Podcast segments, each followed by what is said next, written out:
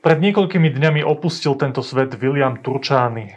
Niektorí ľudia mali tú česť poznať ho osobne, no väčšina verejnosti ho mohla vnímať ako básnika, prekladateľa a literárneho vedca.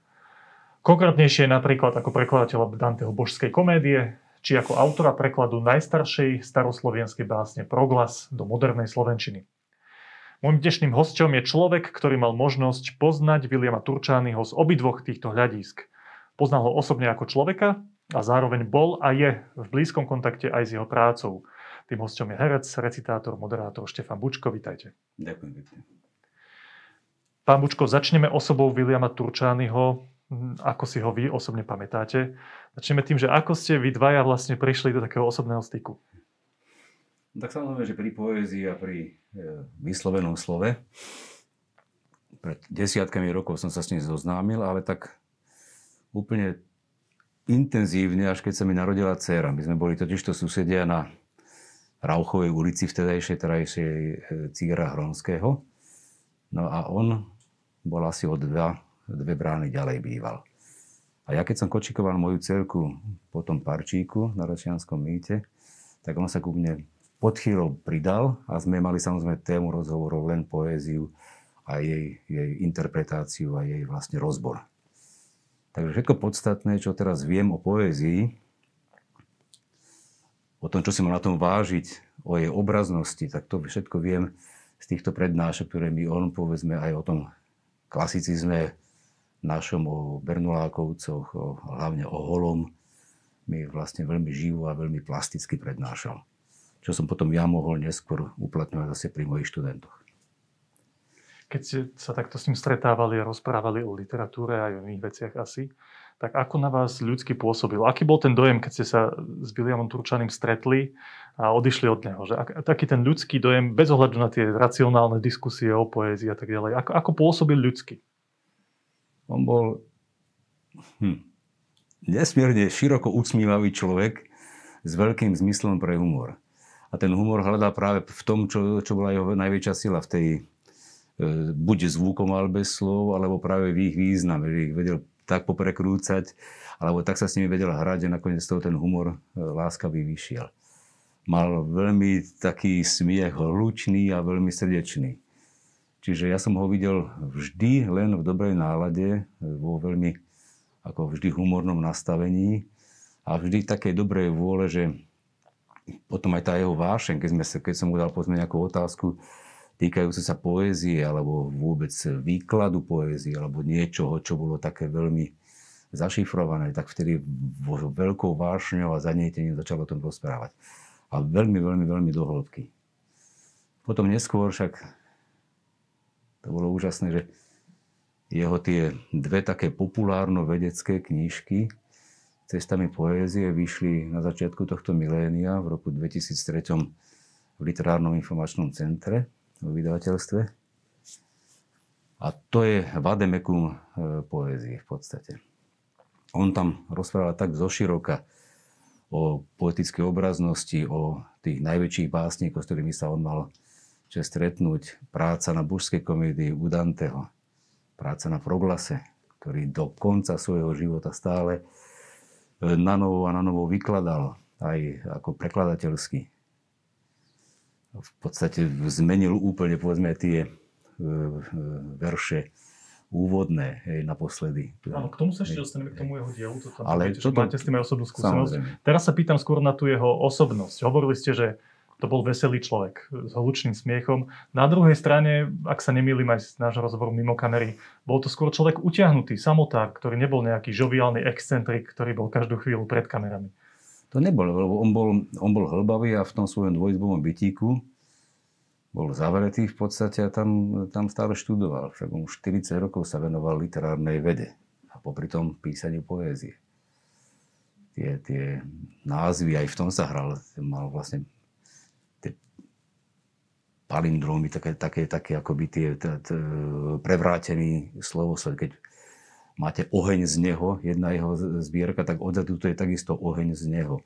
Rada Adar, odzadu to je rovnako Rada Adar a tak to, toto hranie so slovíčkami bolo pre neho e, veľmi príznačné. A on teda naozaj študoval ako literárny vedec, pán Stanislav Šmatlák, aj v doslovoch týmto jeho vedeckým štúdiám hovoril, že je nenapodobiteľný. Prosto on bol stále, on bol vo veľkej úcte u všetkých. Hej, či sa e, dokonca ako básnik, však básnik tá veda nie vždy je snúbená aj s tou praxou.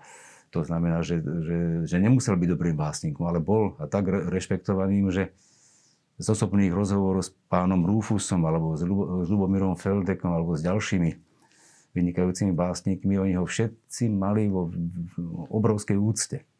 Keď ste sa s ním rozprávali o poézii, asi aj o iných témach, tak ste možno mohli navnímať aj taký jeho osobný hodnotový svet. Na čom mu v živote záležalo? No, on bol samozrejme praktizujúci veriaci a to z toho bolo cítiť. On e, aj však vlastne, prečo sa tak zalúbil do toho Danteho. Hej.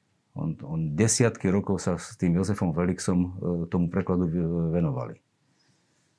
Felix ako, tiež ako fantastický bádateľ, jeden z najväčších Danteologov, ktorí v tej dobe žili. Obidvaja hlbali nad tým dielom.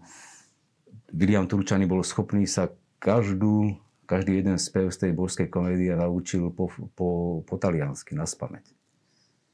Až keď si to osvojil a si to recitoval na hlas, aby videl všetky tie zvukomalby toho talianského jazyka, tak to isté nie len s tou, s tou hĺbkou toho významu, ale rovnako aj z tej z hľadiska toho formálneho, formálnej časti sa to snažil dostať do toho prekladu všetky tie zvukomalby Danteho a tak. Čiže to je, eh, on bol, on bol po, po každej stránke veľmi muzicky poboskaný.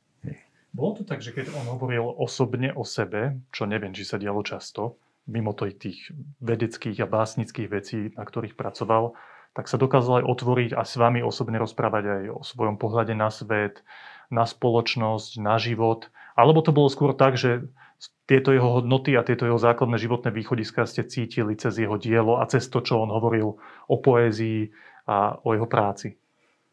No, za čiasť akože komunizmu nebolo veľmi populárne sa takýmto spôsobom otvárať, ale u neho to bolo už, my sme sa už vtedy poznali. A my sme sa, toto pre nás ako tabu nebolo. Ja som sa mu otvoril ako veriaci človek a on rovnako mne, čiže my sme sa vedeli o týchto hodnotách rozprávať aj vtedy a veľmi, veľmi, veľmi otvorene a veľmi jasne. Hej.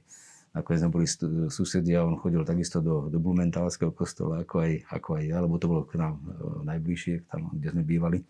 A táto jeho e, schopnosť strániť e, životu, to, vyššiemu princípu toho, toho života, to sa, to sa tam objavovalo aj v jeho poézii, aj vtedy, keď musel povedzme, vykla- e, keď mu to vychádzalo aj za, za, za čias totality. On, sa, on nesklzával k takému nejakému povrchnému stráneniu toho, toho, toho života vtedajšieho, ako povedzme boli schopní iní básnici. Hej. Takže toto, toto bolo, e, to vôbec nebolo tabuizované. On sa rozprával do, o hĺbke života. Zase bol si vedomý toho, čo, to, čo ukazovala aj celá Danteho božská komédia, že ten hlavný hrdina sa dostal do všetkých možných vecí. Však e, Dante je v podstate hrdinom, je subjektom aj objektom toho, toho rozprávania. To je jeho cesta, to je jeho Danteida, e, ako to potom Jozef Felix e, nazval. On, on si musel prejsť od toho pekla až po ten, cez očistec až po, až po, až po raj. A na tejto ceste stretával nielen on v podstate všetci, všetci dobrí danteologovia vedia, že to hovoril o svojich chybách, o svojich zlyhaniach. Že on bol pyšný, on bol hnevlivý, on, on sa proti tým siedmým hlavným hriechom často vedel, e, bol aj zmyselný e, rovnako. Takže to všetko tam... A do tejto Danteho roli sa istým spôsobom vedel, vedel aj vložiť aj William Turčany. Však to je, tá, to, je, to je samozrejme. Nakoniec keď som sa tým zaoberal aj ja, ako potom neskôr interpret, tak, tak, sme, tak som to musel rovnako do hĺbky, všetko som študoval to, čo bolo k dispozícii a čo som ja vedel v podstate nájsť, dohľadať si a, a, a, a pritom ten William Turčany s jeho poznámkami a s Felixovými poznámkami boli e, tou najlepšou cestou, do ktorej som sa mohol, e, ktorou som sa mohol pustiť a cez ktorú som mohol potom aj dá sa povedať možno, že pravdivejšie svedčiť potom v tej, v tej, v tej interpretácii o tom diele. Ďakujem vám, že ste nám opísali taký, takú vašu osobnú skúsenosť s osobou Williama Turčányho. Predtým, ako sa dostaneme k jeho dielu, už sme to trošku aj načali, eh, je dobré po takom opise nás ľudí, alebo teda vás, ktorí ste ho osobne stretli, dať slovo aj samotnému Williamu Turčánymu. Vy ste si pripravili nejaké časti jeho poézie, tak by som vás poprosil, aby ste nám povedali, o čo teda ide, čo ste si pripravili a predniesli nám to. Tak napríklad to, že bol on ako normálny človek, tak hm, so všetkým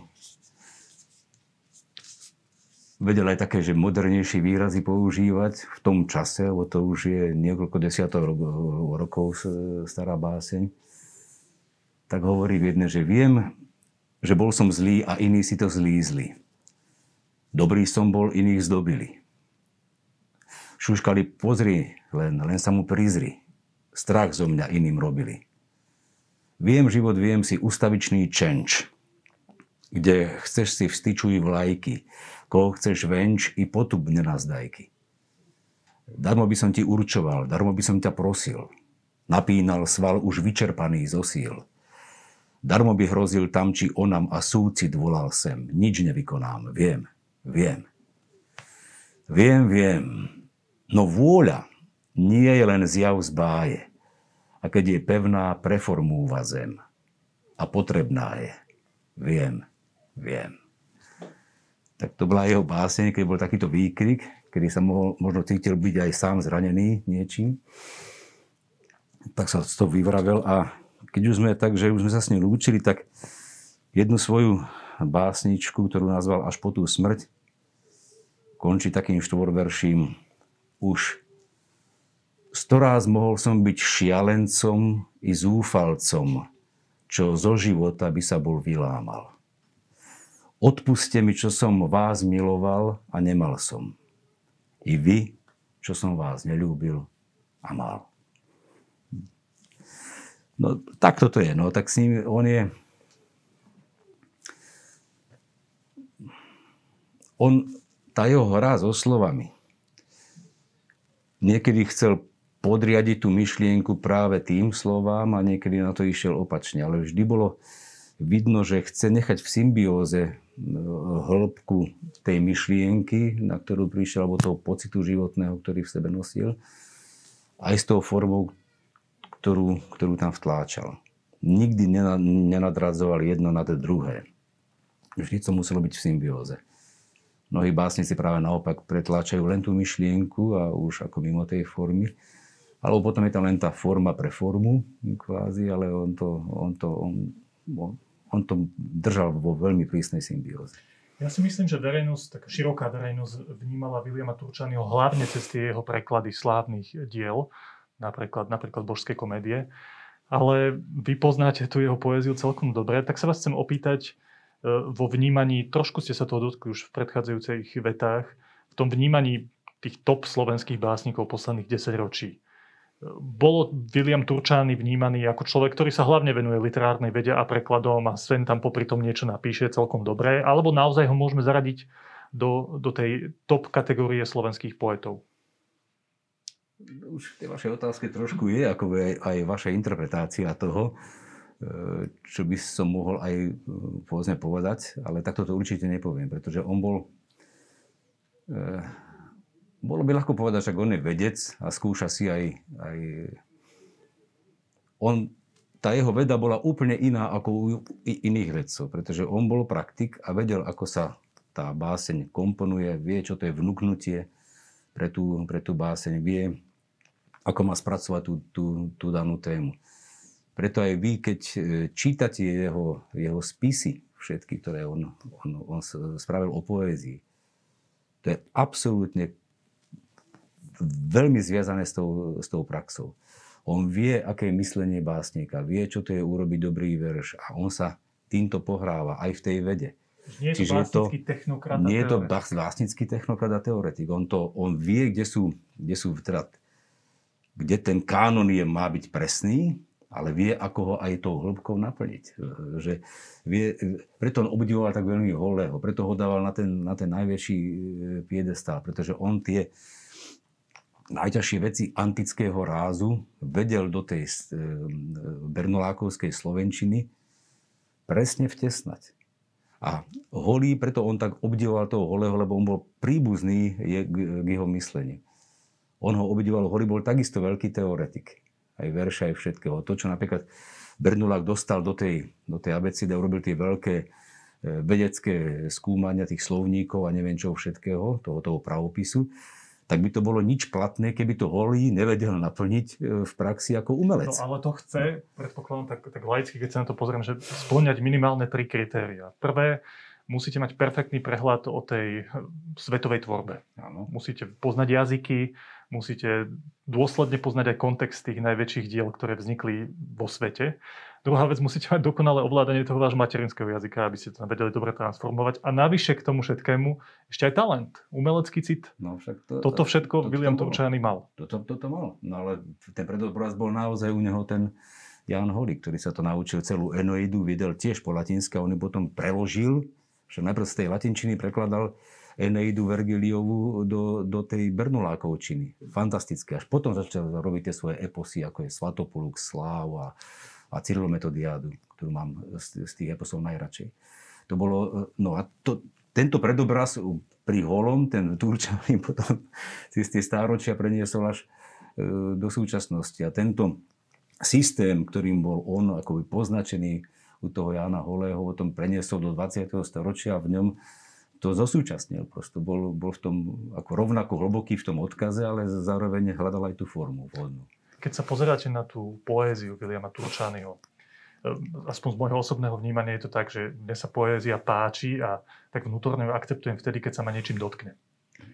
Eh, vnútorne. Viete vypomenovať eh, z tej jeho poézie nejaký moment, ktorý sa vás dotýka? Nejaká čata, ktorá je v tej poézii, ktorá sa dotýka? No, už toto, čo som povedzme citoval, tie dve krátučké básničky, tam, tam zase o tom, on by mohol byť, ako niektorí si hovoria, že mal chuť byť parnasistom, alebo že by sa dotýkal, tak ako to bolo, e, že urobiť tú poéziu akoby vrchol tej poézie a málo sa dotýka ako keby normálnych bežných ľudských vlastností, ale má to byť vznešená vrcholná poézia toto on si uvedomoval, že takáto poézia je a že to je tiež veľmi legitímna e, šanca ju, ju uchopiť. Ale on, on práve na, on to on chcel byť súčasný, aj z toho, čo som citoval, chcel, vedel použiť aj moderný jazyk do istej miery a vedel úplne reflektovať tie najobyčajnejšie pocity človeka, ktoré ním e, lomcujú, rovnako ako e, lomcovali Dantem alebo inými veľkými poetmi. Čiže toto všetko on do tej poézie vedel dostať. Je potom samozrejme, že môžeme porovnávať, keď porovnáme s jeho súčasníkmi, každý mal iný poetický jazyk. Pre niekoho dnes môže byť ten iný poetický jazyk príťažlivejší, povedzme u Feldeka, alebo ja neviem, u Válka, alebo koho, e, koľvek iného. A u, u Turčányho je aj preto taký, že je viacej zviazaný s tou jeho e, prosto vnútorným nastavením veriaceho človeka, ten, ktorý, ktorý rozmýšľa v tomto horizontálno-vertikálnom eh, eh, krystologickom princípe. No. To je poézia. Prejdeme k tým prekladom. Vy ste sa veľmi úzko spojili s dielom Williama Turčányho, aspoň z hľadiska verejnosti je asi naj, najznámejšia vec, eh, vaše recitácie, vaše nahovorenie celej božskej komédie z prekladu Williama Turčányho. Ako ste sa k tomu dostali? No takže pred 14 rokmi, tuším na moju tak 50 ma William Turčany mi zavolal, že by som sa s ním nestretol v slovenskom rozhlase v Pyramíde a priniesol mi výtlačok práve, čo tiež Literárne informačné centrum vydalo preklad Pekla. Po dlhom čase e, zase už akože nový, e, nové vydanie.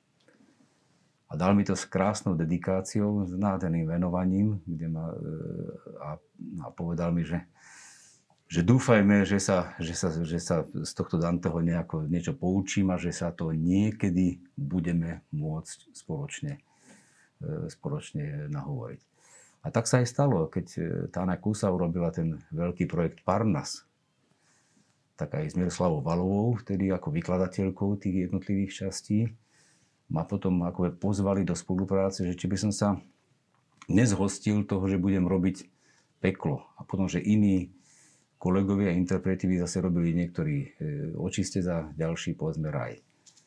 Potom, keď som to, to peklo nahovoril, hej, cez to, že som takto skúšal, aj som sa inšpiroval Turčaním, aj som sa s ním stretával, aj som už bol na nejakých iných konferenciách, kde som ten jeho preklad, povedzme, v konfrontácii so šiestimi jazykmi vo Viedni, v Talianskom inštitúte sme boli skoro z celej Európy, e, boli tam preklady, bola tam veľká konferencia, tak ten Turčanyho preklad tam veľmi zarezonoval. Ja som, mali sme piatý spev z očistca. Prečo? sme robili. No, no prečo? Tak on bol, no pravdepodobne, lebo nie každý mu e, rozumel. Ja som recitoval po slovensky. Hej.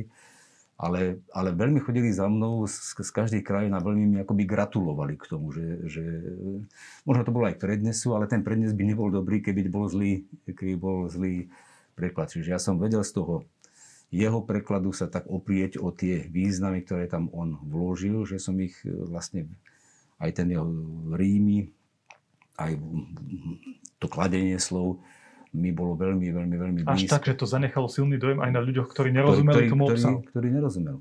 A ja som teda vedel, že to bude, že to bude výborné. A potom, keď, keď už prišlo k tomu, tak som si to peklo teda nachystal a išiel som do toho s, s plnou vervou a s veľkou trpezlivosťou samozrejme Tane Kusej, ktorá to aj zároveň režirovala, dávala na to takú supervíziu. No a keď sme to skončili, tak sa potom zrazu dohodli, že by som predsa len mal pokračovať ďalej, že aj v tých, čo bolo aj logické, lebo Dante idú, ten Dante sám, sám ju musel Už ste sa do toho aj vy osobne áno, vložili, tak, tak bolo logické, že pôjdete že aj do očistca, aj do raja. tak áno, áno, však keby to bolo takto aj v živote, bolo by to fajn, toto naše vyvrcholenie všetkých nás. Čiže to bolo, mm, potom som už som, ja už som sa potom tomu začal veľmi, veľmi venovať. Ten Dante ma už potom tak obsiahol, aj z Turčany, ktorý zase ma namotal potom na samozrejme jeho preklady proglasu. A k tomu sa dostaneme, ale hej. to sa stalo veľkou súčasťou vášho života, tá božská no, komédia. No, čak, Podobne no, ako súčasťou života roky, Williama Turčanyho. 2013, 2014 a 2015 som nahrával e, všetky tri časti. Dobre, William Turčany sa dožil toho, že vy ste nahrali všetky tie tri časti. Čo vám na to povedal? Tak v komplexite. Ako vnímal tú vašu, váš vklad do no, svojho prekladu? bol veľmi, veľmi, ako, ako to mám povedať, no nechcem byť veľmi, no páčilo sa mu to tak. Nakoniec jeho hlas to uvádzal všetko. Však to bolo krásne, on tam po taliansky ide listová Danteovská symfónia, je taký mohutný orchester do toho sa stíši hudba a Vilko Turčany povie s tým krásnym hlasom nel mezzo del cammin di nostra vita, ritrovai per una selva oscura che la derita via era smarita. Ai, quando a dir qual era e cosa dura, esta selva selvaggia e aspra e forte, che nel pensier rinnova la paura, tante amara che poco è più morte. Zase tam symfónia zase vyvrcholí. No nádherné, zimomriavkové. To je toto všetko Milko Turčany doteraz, keď si to poslucháči pustia na, na rádiu Demin v archíve, tak toto Vilko Túčany to stále takýmto spôsobom kvázi po taliansky uvádza. Čiže jeho hlas tam je zakódovaný a patrí k tomu. Že je to jednoznačne vaše spoločné dielo. No tak jeho viac ako moje. Dobre, druhá veľmi známa vec je naozaj proglas, najstaršia staroslovenská báseň toho jednoznačne vyplýva, že William Turčany mal veľmi bohatú jazykovú výbavu aj v tých slovanských jazykoch, ale nielen v nich, však to vyplýva z božskej komédie. Vy a proglas, ako ste to vnímali? Takže opäť ma pozval do spolupráce. No, že on to nahral, na, nahral v origináli a ja, jeden z jeho prekladov sme to robili povedzme, pre jedno vydavateľstvo. Neviem, či môžem menovať, prosto jedno vydavateľstvo to vydalo perfekt. A tam vydali publikáciu a k tomu vydali aj CD, kde William Turčany rozprával o originálnom e, móde, a ktorý ma potom naučil mimochodom. Zase trpezlivo so mnou sedel a učil ma, ako sa to má vyslovovať. Tá spolupráca všetky... bola úplne takáto úzka, taká že on sedel vedľa vás a áno, hovoril vám, áno. ako to treba Na, vyslovovať. Aj, aj otčenáš ma učil. Ten, to, čo sa tak akože spieva, to nie je, to je taká ponáška, ale ten, ten, ten prapôvodný otčenáš. Hej. On ma naučil proglas Jesmi svantu evangeliu. jako proroci prorekli sonte priežde, Christe grande to sebirate jazyk, sviete bo jeste vy semu míru se se bysti sam ve sedmý vieku si. Toto on rozprával, uh, hovoril mi, kde je aký jer, kde musíte uh, povedzme tú nosovku, vlastne tvoriť jednu slabiku, prosto všetky tie vychytávky, ktoré tam, ktoré tam boli, ma naučili vyslovovať, kedy to je meko, kedy tvrdo, kedy tam je nosovka a akým spôsobom. Veľmi trpezlivo. No a vždy som mu mohol zavolať, keď som mal nejakú pochybnosť a on, on mi to zase vysvetloval. Z tohto trošku aj vystáva taká otázka, že prekladateľ, keď si vyberá veľké diela, ktoré sa rozhodne prekladať, tak musí mať nejakú motiváciu, že čo je pre neho prioritné, čo sa ho dotkne. Keď sa pozriete na tie diela, ktoré William Turčany prekladal, ako hodnotíte tú jeho motiváciu vybrať si to, ktoré je konkrétne dielo? Tak Prečo si vybral božskú komédiu? Prečo si vybral proglas? Prečo si vybral takéto typy textov? Božská komédia je to prosto kľúčové dielo z svetovej literatúry. Vzniklo v čase, kedy e, v podstate, ako mnohí ľudia vravia, v tom temnom stredoveku vznikli fantastické univerzity. Však vzniklo to v Boloni, v Padove, kde bola kde bola obrovská diskusia pripustená jednoducho. Bolo tam kritické myslenie. To všetko tam v tomto uh, nie, no, ľuďmi poznačenými nejakou dobrou motiváciou hovoria o temnom stredoveku. No tak, tak to bolo, že tam bolo veľmi kritické, krásne myslenie. V tomto, v tomto veku, na konci poznačený tomizmom, tým gestom Františka Zasízy, kedy nahý prišiel pred, pred svojho otca, tak to všetko tam, všetko v tomto storočí, e, to prosto bolo univerzity Tomáš Akvínsky, František Zasízy. A do toho ten Dante prišiel a začal písať toto svoje kľúčové dielo. Takže William Kedy... Tolčany si vyberal tie diela podľa toho, čo sa mu zdá byť dôležité. Toto je podľa neho že jedno z absolútne najdôležitejších diel na svete. Aké kedy najväčšia kronika, dá sa povedať, stredoveku božská komédia. O všetkom tam hovorí, tam, tam, e, tam poznávate prítomných ľudí, o ktorých sa potom v dejinách učíte. Zrazu to vidíte z iného pohľadu.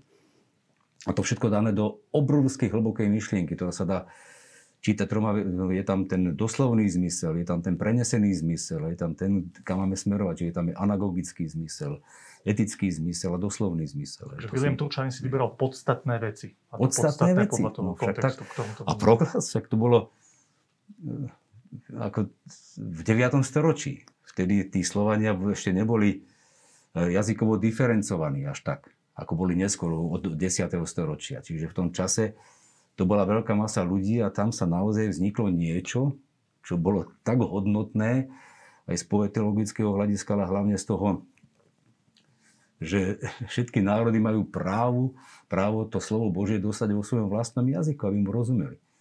To je obrovská obhajoba múdrosti, nádherná od toho, Konštant, ako sa domnievame, že Konštantín e, napísal túto báseň. Z toho, čo ste teraz povedali, je úplne jasné, že William Turčány bol človek, ktorý prekračuje hranice Slovenska ako takého a obstojí v konkurencii s tými top ľuďmi, ktorí spájajú tú kultúrnu tradíciu aj z minulosti so súčasnosťou a tým obohacujú kultúru celého národa.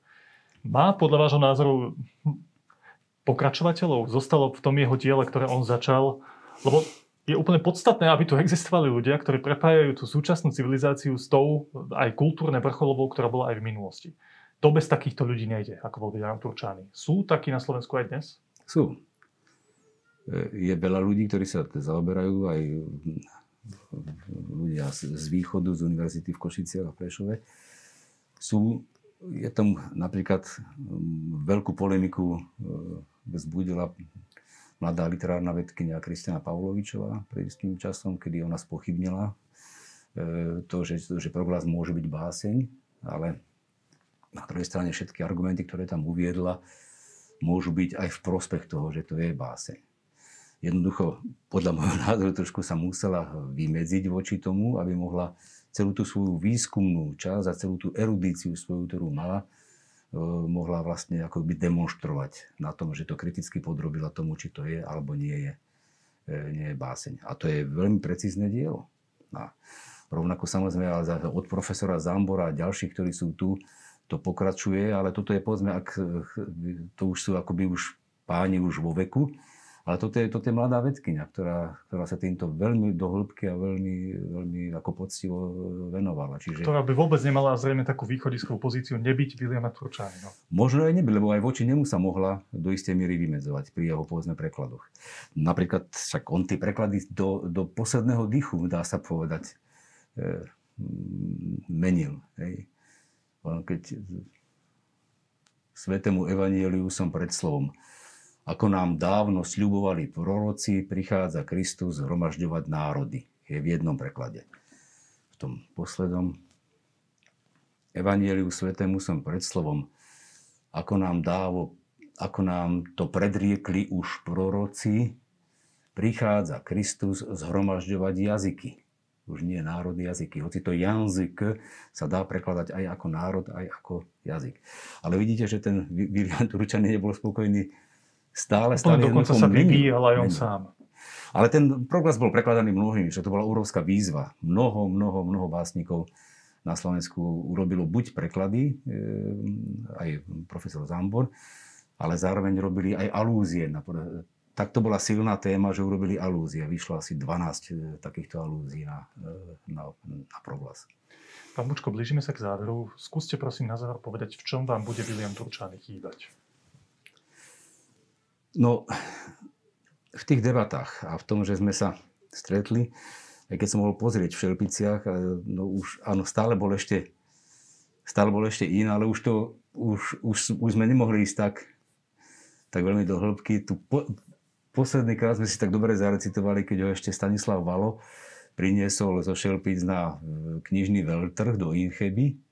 To bolo ešte pred koronou v ten, v ten rok tak sme si spolu vonku zarecitovali proglasu Jesmi Svento Evangeliu a sme asi e, 5 veršov takto spoločne išli v jednom kuse. A tak som bol rád, že jeho učiteľ so svojím žiakom spoločne si to mohli dať e, na jedenkrát. To, budeme chýbať tie jeho veľké tie jeho rozhovory s ním, tie, ako s tými rukami za chrbtom sme sa prechádzali potom parčíkov, mi takto nádherne rozprával, v čom to je prečo tento verš má takúto výstavu, prečo tento verš takúto výstavu nemá, kde tam musí byť cezúra, kde tam je nejaká formálna záležitosť. A pozrite sa, ako použil to slovo presne, významovo a rovno tam je dané v tom, tomu úseku tam, ako tam patrí. Prosto všetky tie významy, tá vertikálna i, i, i, i horizontálna obraznosť, ktorá tam je, to všetko mi vedel. Toto mi bude chýbať veľmi. No a to, samozrejme, že na druhej strane, pozrite sa, všetko je symbolické. On mal rád, ako Dante mal rád numerológiu čísel. No kedy už mal pán William Turčany odísť, keď nie v roku Danteho. Dante má tento rok 700 rokov od jeho smrti.